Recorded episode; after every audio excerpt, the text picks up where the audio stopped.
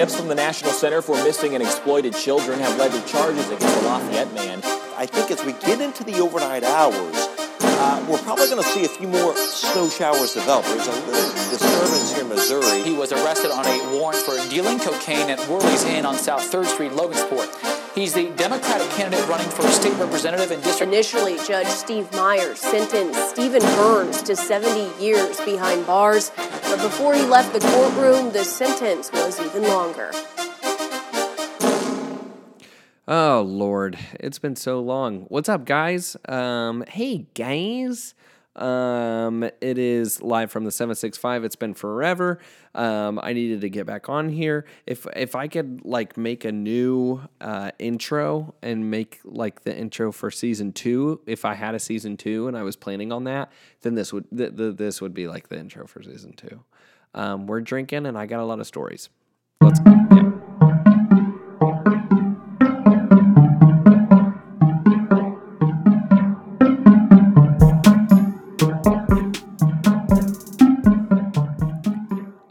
All right, it's been forever. I don't know like what good stories I could tell you because um, I think I was doing podcasts like back in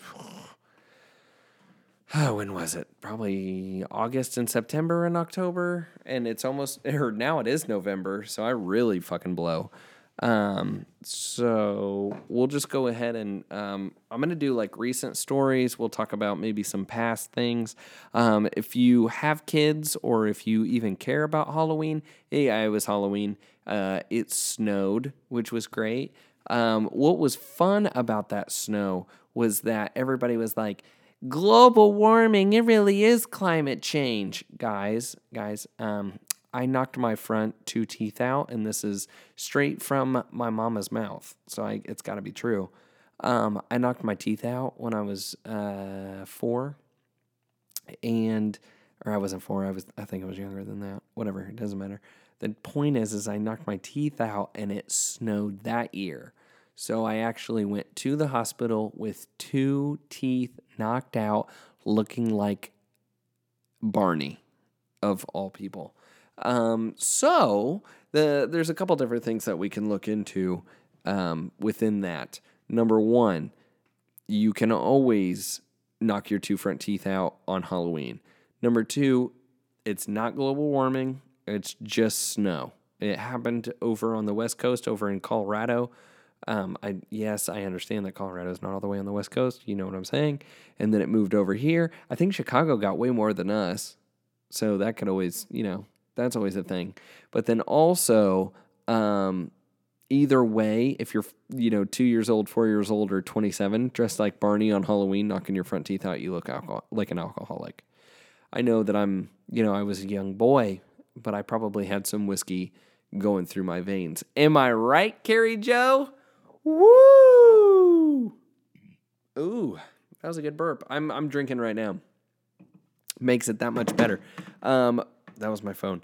Um, Purdue won today against Nebraska. That's pretty dope. Uh, um, pretty like what makes it that much cooler is we're still not going to get into a bowl game probably, and uh, I mean unless St. Mary's College for the Deaf, Dumb, and Blind ask us to come play.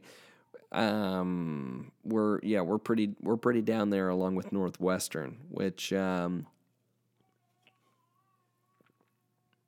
Oh my gosh, my baby's crying. Did you guys hear that? That's crazy. Um, either way, uh, Purdue's not doing so well, but it's okay because now we are in official Purdue basketball times, which is kind of nice. Wow, that was crazy. Um, you, you know what? Sometimes you do these podcasts and these babies start crying. Who knew? I thought that was like it was like a car alarm. I thought someone was trying to break in. At least it sounds like that. Um, I'll talk about Purdue basketball though really quickly. Um, if you want to know, so Purdue right now is um, ranked 23. Okay, so so what's really fun is like we play a lot of like really cool teams at home, um, like Texas. That's an that's fun. Chicago State. Who knew they even had a college of Chicago State? I don't know what you major in, either probably illegal arms or something like that. That was a gun joke heyo. Uh, JSU, we play them at home. You know, JSU, them good old. Wait, what are they? Wait. I, I'm not even to try it. It looks like a very mean chicken. Um, and that's probably what they are. JSU, very mean chickens. Meet you out on there. Uh, we play Virginia at home, which would be dope because they're 11. Um, there's a whole bunch of other people that you don't care about. Central Michigan. Sorry if you go there. Um, pretty much what I'm trying to say is all roads lead to number one Michigan State. Um, that's going to be taking part in January. Um, for some reason, Maryland is seven and Purdue is 23. I'm not really quite too sure because uh, Maryland, I mean, Maryland's an okay team. I wouldn't, I definitely would not rank them seven. I, uh, but that's just, that's just my opinion. Who knows? Who knows? I'm white. I'm white. I don't know shit. Okay. I'm just saying. I'm just going by what I'm going off of, if that even makes sense. Um, don't forget to set your clocks an hour back for daylight savings time. I'm doing this at like 9:18, which really means it's 8:18, and if you want to know, my kids are to be more confused than a Chinese guy at the DMV. Just very like, what? What is going on? I don't understand. You mean I have to do what? It's to be very bad because they are understanding like I want to go to bed at 9 and I'm like really it's really it's 8. And so you need to go to sleep because it's 8 even though they don't, really don't go to bed at 9. Um, one of the biggest things that was in the news recently and also made national news. This is uh, the headline of the of the story is cause of death for woman found dead in reptile home ruled asphyxiation by snake. And so you're like, wait, what did you just say? Okay, I will go ahead and read this story by Trevor Peters. The death of a Battle Ground woman found dead in a reptile home, quote unquote, was killed by the snake wrapped around her neck, according to Indiana State Police. A preliminary autopsy conducted Friday morning showed the preliminary cause of death was asphyxiation due to strangulation by a snake. Laura Hurst, 36, rest in peace, was found dead by Benton County Sheriff Don Munson with an eight foot python wrapped around her neck on Wednesday. Online records show Munson owns the home, which had 140 snakes inside at the time. The home, okay, we don't care about where the house is. All of the snakes, but the one around Hurst's neck, were in their cages. yeah, we figured. Um, no venomous snakes were in the home. Um, and I'm not laughing at that. That's horrible because, um, I mean, you know, you, you try to, you know, that's awesome. She was probably raising snakes and probably not thinking anything of it. And then, you know, probably just had them out and the uh, snake did what snakes do. Um, rest in peace, for real. I, I send my condolences out. Um, the only reason I was laughing at I was laughing at the report the reporting like yeah we figured that there was only one out. Who knows? But maybe what she got all of them out and just what were they doing? All watching America's Got Talent. They were all watching America's Got Snakes. That doesn't really make too much sense. Um, Central Catholic, their soccer team, their girls soccer team was um, actually in the state finals they did lose two to one. Um, so that's that's unfortunate. Um, two, two early morning armed robberies reported in West Lafayette. The West Lafayette Police Department investigating two armed robberies on Saturday morning happened um, at the 108 South River Road around 3 a.m. The victim reports the suspect displayed a black handgun during the incident, and the suspect got away with the victim's car keys, wallet, and cell phone, which sucks, especially because it like I have my Find My iPhone on. Um, I'm not really too uh, too concerned with that because I will find you. I will find you. I have a Mac, okay, and I have an iPhone, okay, and uh, I also have crazy white friends, okay. So they'll find you. It really doesn't matter. I mean, have you seen them? They're, yeah, they're they're gonna find them. Uh, gonna find you. Um, Beto O'Rourke of the Democratic candidate, he ended his 2020 presidential bid. Apparently, if your running platform is that you're going to take guns from law abiding citizens from their Second Amendment, probably not to be donating on your website in the past couple weeks. So, just letting you know. Um, I, I keep trying to find the one freaking article that I want, and I um I'm not freaking finding it. It's about that little Ukrainian girl who is here. Oh, this is a good one. Uh, this is one of my actually. This was yeah, this was my favorite.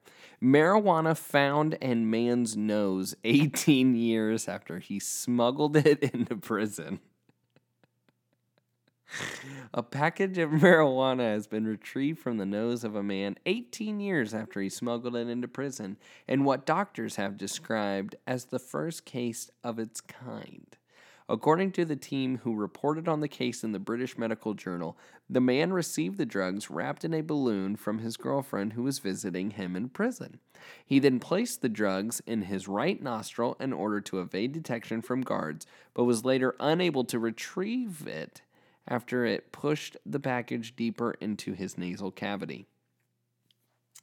Despite suffering chronic sinus infections and symptoms of na- nasal obstruction, ob- sorry, of nasal obstructions in the years following the incident, the man mistakenly believed he had ingested the drugs. But come to find out, he had a straight up Christmas tree nug chilling out his motherfucking, you know, nose. Can you imagine that? I bet he smelled chronic all the time. He was just like, y'all, y'all, y'all smell chronic? And they're like, no, we're making chili. I smell chili soup. I smell chili soup. And uh, he's like, yeah, sure. I smell, mm, I smell some chronic.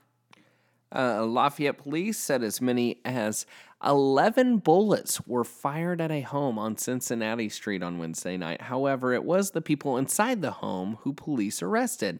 Neighbors called 911 after hearing gunshots on the 1300 block. Officers found 11 bullet holes, but the two people inside the house said they weren't aware of what happened.